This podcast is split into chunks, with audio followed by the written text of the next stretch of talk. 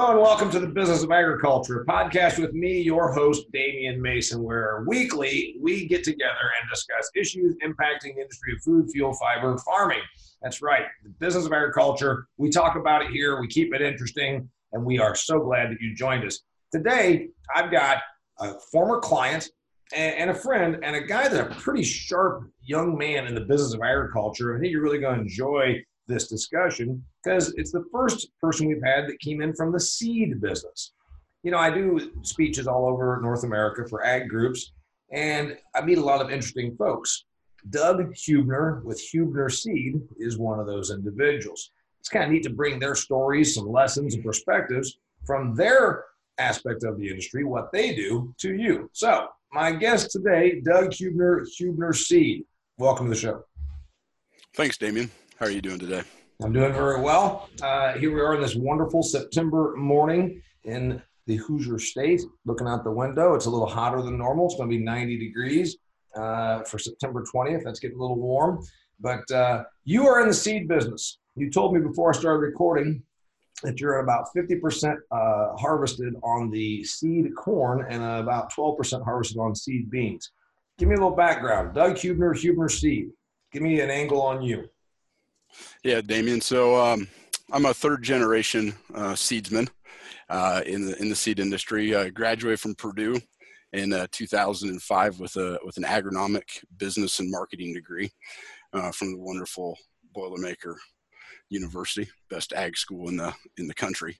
Um, grew up grew up in the seed industry, um, working all aspects uh, from uh, cross pollinations in our breeding uh, nursery back when I was in uh, elementary to, to high school.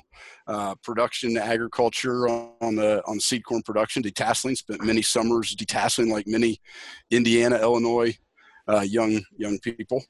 Um, and then into our production and processing facilities through through high school and college. Um, after college, I joined the family business in the sales and marketing side and have been in the sales and marketing side for the past 13, 13 years running running the Hubner Seed brand. Yeah, now what's neat for the listeners today, because we always bring in different people and have different, uh, you know, different perspectives on ag. I've got a guy that's an employee of Monsanto. He's a farmer himself and a business owner, and also came from, you know, the private enterprise side where his family was in the seed business from, you know, three generations. So uh, that's what's neat. And incidentally, there's people listening to this podcast that are like in California growing avocados and say, what in the hell is detasseling? So my wife detasseled when she was a teenager because she's from West Central Indiana, just in that area not too far from you, where a lot of seed corn is grown. I never detasseled. Tell real quickly a little bit about seed corn production.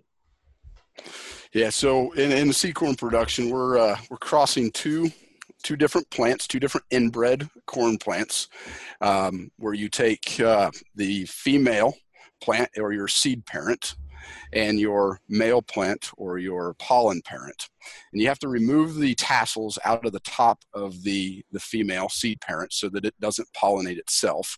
And you get the genetic um, DNA from the male parent crossed in with the female parent to create the hybrid that we're desiring to, to raise uh, for our seed that will be sold to farmers to plant the next year or that next generation.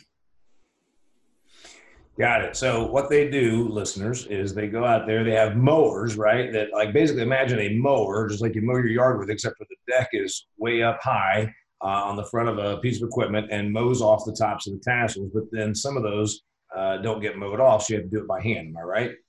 Correct. So uh, in seed production, the, the tasseling, the machines probably take about 80% of the tassels, um, but we have to have 100% uh, pull on the female plants. So you have people then that walk every acre um, pulling those tassels out of the top of those plants that were missed by the machines. Got it. So now, there, dear listeners, you understand a little bit about the seed corn business, and uh, that's what Mr. Hubner is in. He was born into this. Uh, now you're the brand manager for Hubner Seed. So let's go ahead and do a little history of Hubner Seed. Yeah, we were founded in 1972 by my grandfather and, and my dad, and um, they both had um, extensive backgrounds in the seed industry before they started Hubner Seed uh, that ranged back to the, the late 30s uh, with DeKalb, actually. Uh, my granddad was, uh, was an employee for DeKalb in, in their production uh, division. So, extensive background in seed production. They decided in 1972 to move back to West Central Indiana, where my grandmother was from, and decided to start Hubner Seed and start selling selling corn and, and soybeans to farmers in about a hundred mile radius. Local company, you know, family take care. They could do a better job of quality production in, in a local area. Um, a few years later, my uncle joined the joined the family business and became their production manager um, Jim Jim Hubner became their production manager. Um, he came from Trojan Hybrids in Central Illinois as a production manager for Trojan, so still more extensive knowledge coming back into the family business. Um, over over the years, though, you know, 46 years now in in business, um, we've had to reinvent ourselves several times um, over that time, and we created three different companies um, over the past 46 years: uh, farming, Hubner Farms, which is primarily seed production, seed corn and seed bean production. And then Hubner Industries, which is a contract production company, which does the the processing, taking the taking the corn from the field, um, conditioning it, taking out bad kernels, sizing it, and putting treatment on it and putting it in a bag for distribution to to farmers. And then we had our own retail division, called Hubner Seed Company, Hubner Seed Co. Inc., um, which was our which was our sales and sales and marketing company. So we had a vertically integrated company with that was made up of three different companies uh, with common ownership over over the years. So you. Uh, this is this is probably very interesting to people that um, uh, okay you know like okay I get it you know you have farming so you've got the farm and you don't grow corn for hog feed. You don't grow soybeans for hog feed. You grow seed for to go into a bag to be somebody's seed next year. Uh, you used to grow that, process it, and sell it all yourself. Now you're teamed up with uh, with Monsanto, right? Correct. And uh, over those 46 years, back in 2007, actually uh, June 20th of 2007, um, we we closed a deal with Monsanto to sell our retail business, the Hubner Seed Co. Inc. business, um, to Monsanto. Uh, at the time, it was cons- the division was American Seeds Inc. Mm-hmm. Um, back back then. Uh, Monsanto was looking to put together a a multi-brand market strategy, and a regional brands like ourselves were a component of that and we had a we had a fit for Monsanto because of our East Coast business. Yeah, um, let's get into that. We we skipped over that, and that's a really important thing. So you're a West Central Indiana, almost Illinois company, growing seed uh, and and improving genetics to sell to producers, and and you guys knew that, and you knew how to farm it, you knew how to raise it, process it, size it, bag it, bag it, process it, and get it in their hands. But in the early 2000s, you did something interesting. You talk about reinventing Hubner. You decided something silly by many people's standards. We think of corn, we think of Minnesota, Illinois, Iowa, Indiana, Nebraska. Those are the five big corn states. You decided not to sell there. You decided to go to a part of the world that's a little less thought of as corn country. You went to Pennsylvania, New York, Maryland, Delaware, uh, Virginia. Explain that. Yeah, um, in 2002 or really around 2000, we start our business was changing and we needed to start to really focusing on selling our seed rather than just raising seed corn for other people. Um, and we we saw an opportunity in the East um, through people and relationships that we had in the industry to start developing the marketplace out east and bringing uh, better, more focused selection to hybrids that worked for dairy farmers and grain farmers across the east across the east coast. Um, a lot of people see the east as a niche market, so it's not their primary markets. And we could focus in on that east being our primary market, being a smaller company, being a family-owned company. We don't have to have and be big like some of the major seed companies in the industry, and, and that showed to be a very competitive advantage for us, um, and a very good thing to for us to grow our business on and and most people know that seed production has to be done in the Midwest. I got to raise seed in, in the best growing conditions to get high quality seed. So there's not seed production done primarily in the East Coast. So being an Indiana company, but having an Eastern focus brought a competitive advantage for us.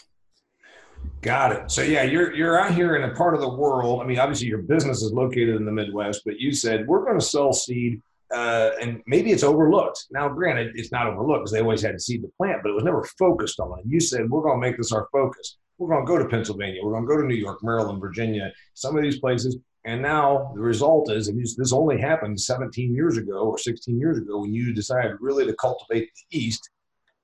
Right now, what's your market position look like?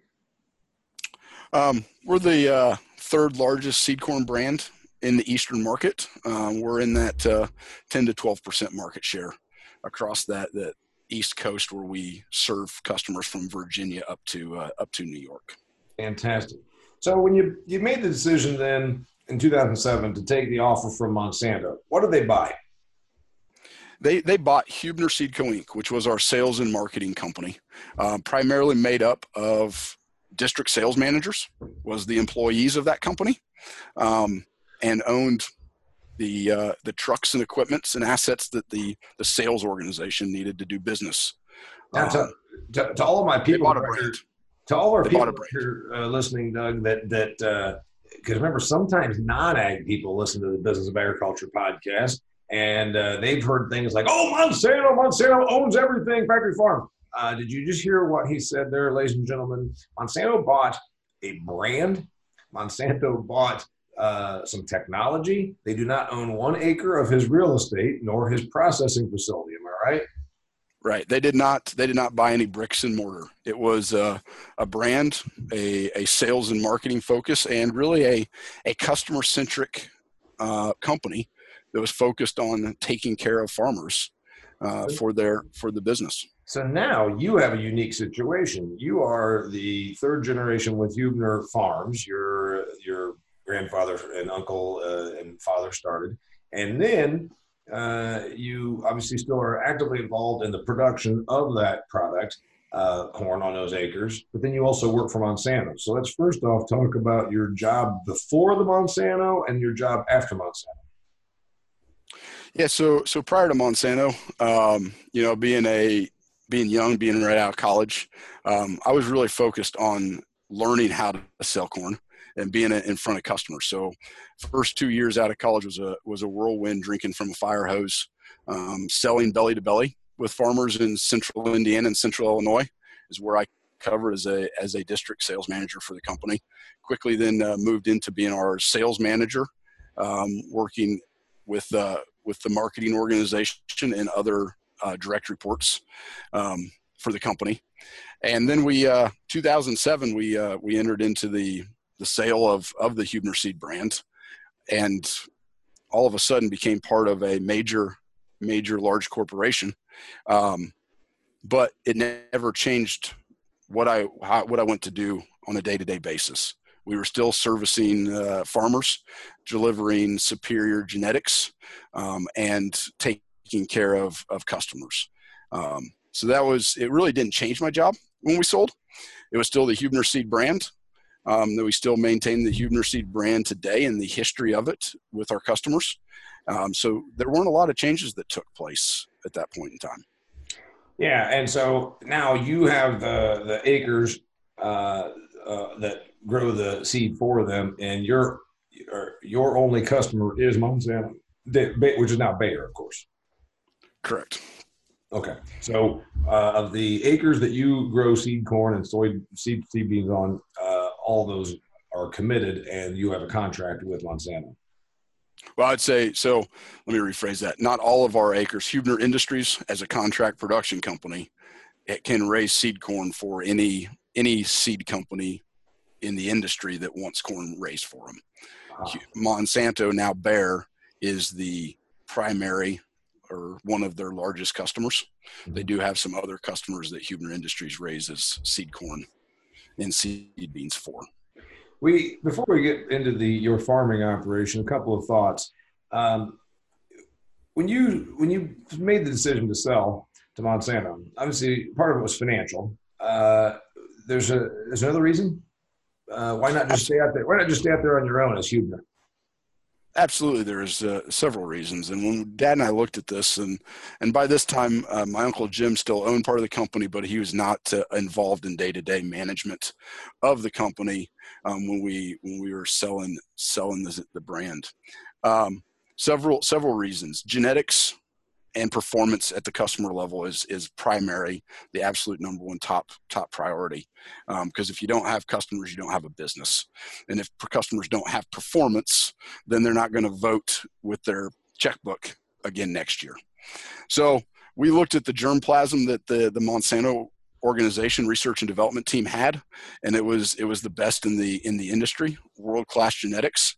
We could still deliver locally. We could still bring a local flavor. We could do better selection and products for our customers.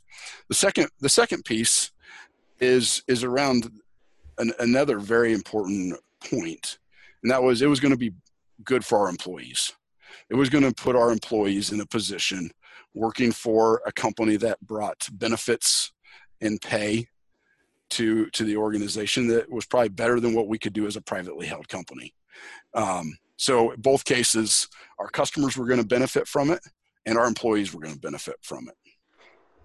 I want because we commonly do this, Doug. On the and by the way, if you just somehow turned away, got yourself a Coca Cola, and you forgot, this is the Business of Agriculture podcast. I'm your host, Damian Mason, who makes a living speaking at agricultural events all over North America. In fact, Mr. Hubner has been a client of mine twice. And if you're thinking to yourself, I want somebody to come in who's funny, who knows about the business of agriculture, who's loaded with commentary to talk to my salespeople, to my co-op membership, to my customers. I'm your guy. Doug Hubner is a smart guy that's given us a lot of different insights that you maybe didn't know unless you knew a lot about this business. One thing that I like, we always talk about the business part of this. Mr. Hubner just said, we teamed up and took the offer from Monsanto, now Bayer, because they brought superior genetics. Genetics brings customers. Without customers, you don't have a business. And without performance, you don't have customers. That is really, really as spot on as it gets when you come down to the business part of it. You know, all the stuff that people forget. You don't have customers unless you deliver something to them that performs. And without your customers, you don't have a business. I thought that was a nice thing. I wrote that down. Absolutely. Uh, you know, I've got a I've got a thing in my office that I, I look at every day, and it's a little poem, and it's a it's the customer is the name of it, mm-hmm. and it's uh you know because the customer has a need, we have an opportunity. Because the customer has choice, we must be superior. Because the customer has urgency, we must act promptly. Because the customer has expectations, we must exceed them. And because the customer has memory, we must be legendary because of the customer we exist. That's, uh, that's I think I think about that every day, and I have that in my office on my a wall above my computer, so that I can see that every morning so when I step my, into my office. In my upcoming book, "Do Business Better," which is at the publisher right now, I might add, and is going to come out this spring. I took an old Earl Nightingale quote. He's an author and speaker from the old days, and I modified it. And basically, my quote is every dollar you're going to make for the rest of your life right now is somebody else's dollar. And if we always remember that, we will be stronger as business people. Speaking of business, Hubner is a regional brand covering those basically five states in the East and Northeast. What's it look like for regional brands? You know, how's, how's this going to play out? When I was a kid, you'd drive down the county road, there was all kinds of these little regional brands. Regional back then sometimes meant like they covered two counties. So, what do you think? What's what's happening? Tell me about the evolution.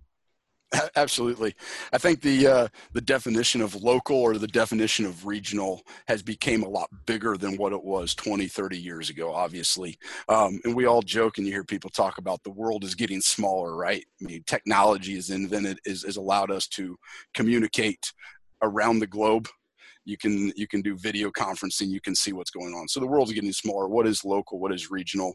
Um, is obviously a lot different today than what it was. I think the the thing that we look at from a regional perspective is i think the future is very bright. And and looking at it and i think about the beer industry.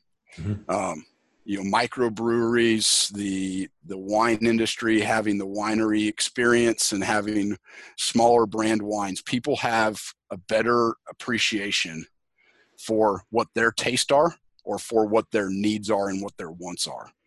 And as a regional brand, we're able to customize for genetics specifically for the region we're servicing. We're not trying to service the entire United States corn market. We're servicing the East Coast corn market. And they deal with different weather phenomenons, different soil types, different management practices. That's that's a unique in that that those customers will continue to pay for and buy in the future because we're going to be able to deliver superior products into those markets being focused in that in that area yeah that's that's a good point first off i like the comparison uh, my wife and i and another couple are going to uh, southwest michigan to the wineries I don't even drink wine, but uh, the ladies do. So we're going to go to these wineries. I usually just walk around and look at the vineyards and check out grapes and learn a little bit about ag from that standpoint. So uh, there was never a wine tour in Southwest Michigan 30 years ago when you and I were young. Now there is. So there is a thing about local on the consumer side, but as you pointed out, the regional aspect of say seed corn and seed beans and seed wheat and seed alfalfa I can name 10 companies that were here in my part of Indiana as a kid that don't exist anymore. There are still a ton of regional brands, but yeah, heck, back then it would be that they covered one or two counties. Um, so you're, you're, you're tying in, you're kind of niching yourself. While you're doing that, seed sales, that's what your business is seed production, seed sales. Does it eventually just go online? Are we going to end up having the Amazon effect? You know, I think there's a, a component of customers. There's a, a customer segment out there that that will buy that way.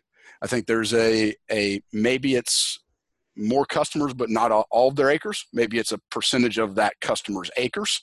I don't see the whole business going that way. I think there's a, a lot of um, nuances in how farmers do business on the farm, what their management practices are, um, what the weather dynamics. So there's a lot of outside influences, and I think that local knowledge expert in their area is going to always carry value. Or I shouldn't say always, but in the next 20 years, next 30 years, will carry value to the farm to differentiate so that a big component of the seed will still be sold direct on the farm from salesman to to farmer. I think there will be a niche, or, a niche segment. Or saleswomen. I think there'll be a segment out there. So. Or, or saleswomen. You said salesmen. This is this is in 2018 here on the Business of Agriculture podcast. Sorry. Yes. I apologize. Men uh, and no, women. I know you've got two daughters and a lovely wife. I know that you didn't say that for any reason to be chauvinistic. Okay, here's a question about that. Uh, there will be some seed sales that go online, and we see these things popping up. And I remind my business, uh, my ag audiences, hey, you know, if all you think you're doing is selling a bag of seed, is what I told your customer, or sorry, your dealers, all you think you're selling is a bag of seed, you better reset your mindset because I can go online and buy a bag of seed. But as you point out, there's going to be a certain segment that does that. The truth is, we've always had it you used to do business. Your father used to do business with a guy.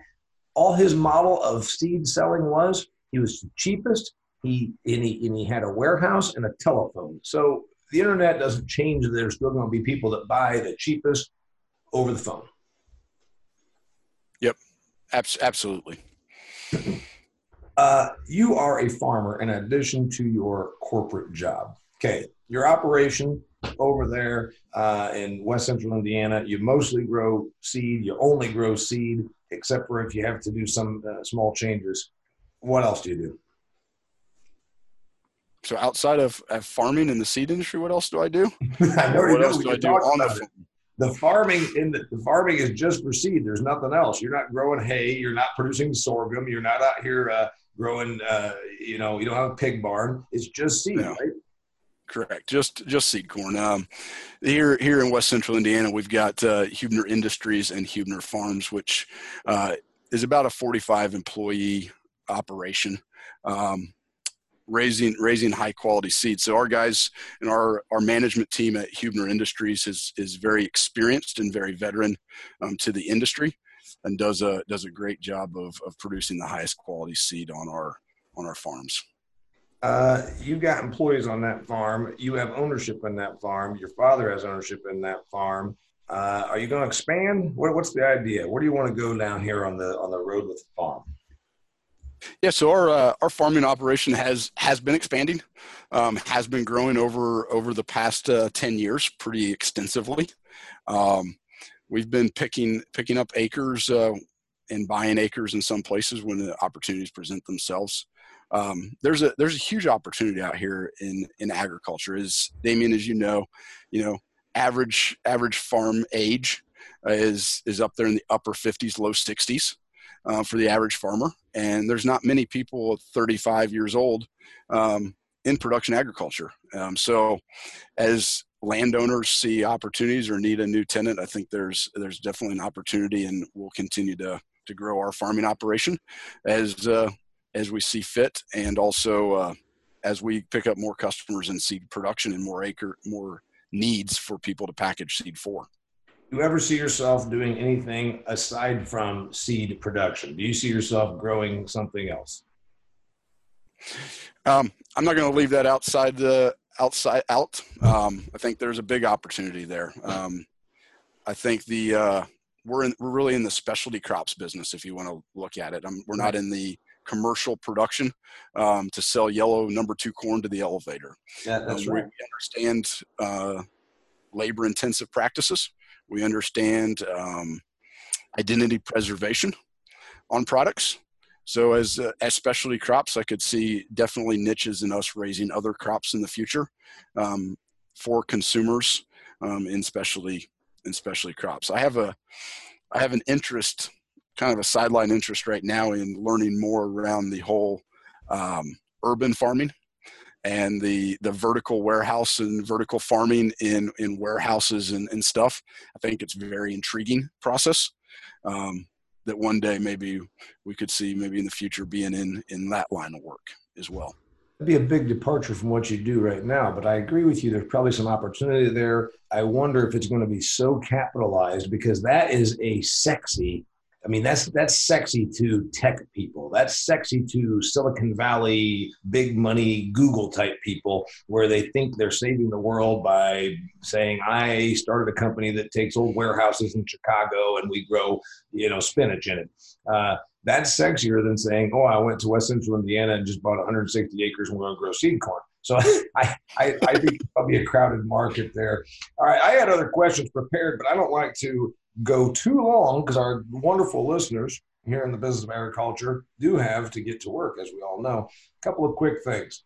Uh, I'm not happy about the uh, the glyphosate settlement that happened a week or two or three ago out in California because there's this argument uh, from an environmental standpoint and the environmental wackos that really are going to steal some money and some technology from us in agriculture? Do you worry about us losing our tools, losing our arsenal through environmentalism or lawsuits?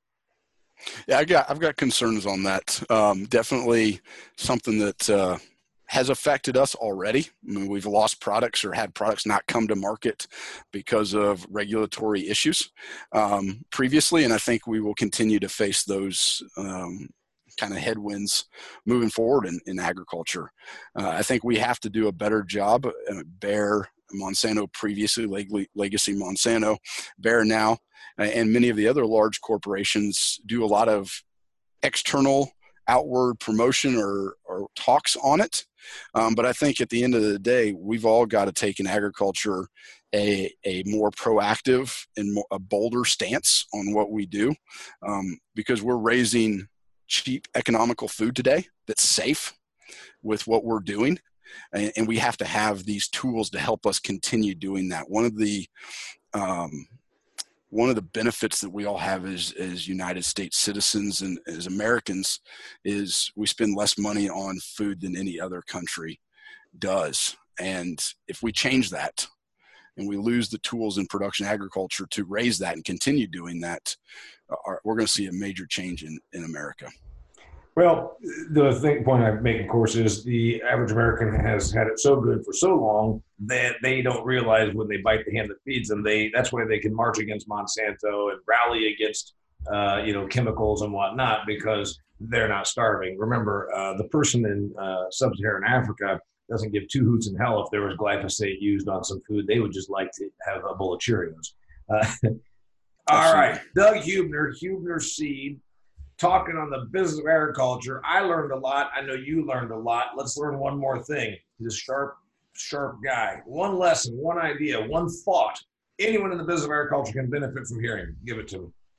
Yeah, so I love I love this thing, and it's uh, get comfortable being uncomfortable. I heard it a, a, long time ago at a meeting, and it really resonated with me. We're in a, at a period of change in agriculture. We got to be very focused on what we're doing. You mentioned it earlier. There's a lot of people that are looking at our, our industry to invest money, to be a part of, um, from a tech, from Silicon Valley.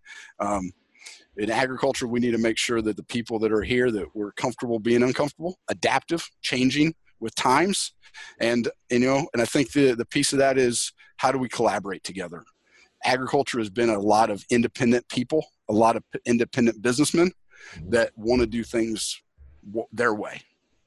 We got to be open minded and and make sure that we're collaborating with each other to bring the best um, products the safest products, utilizing technologies of all aspects to uh, to help our business so we can continue to deliver the food, uh, fiber, and feed that our our company or our country needs and the world needs.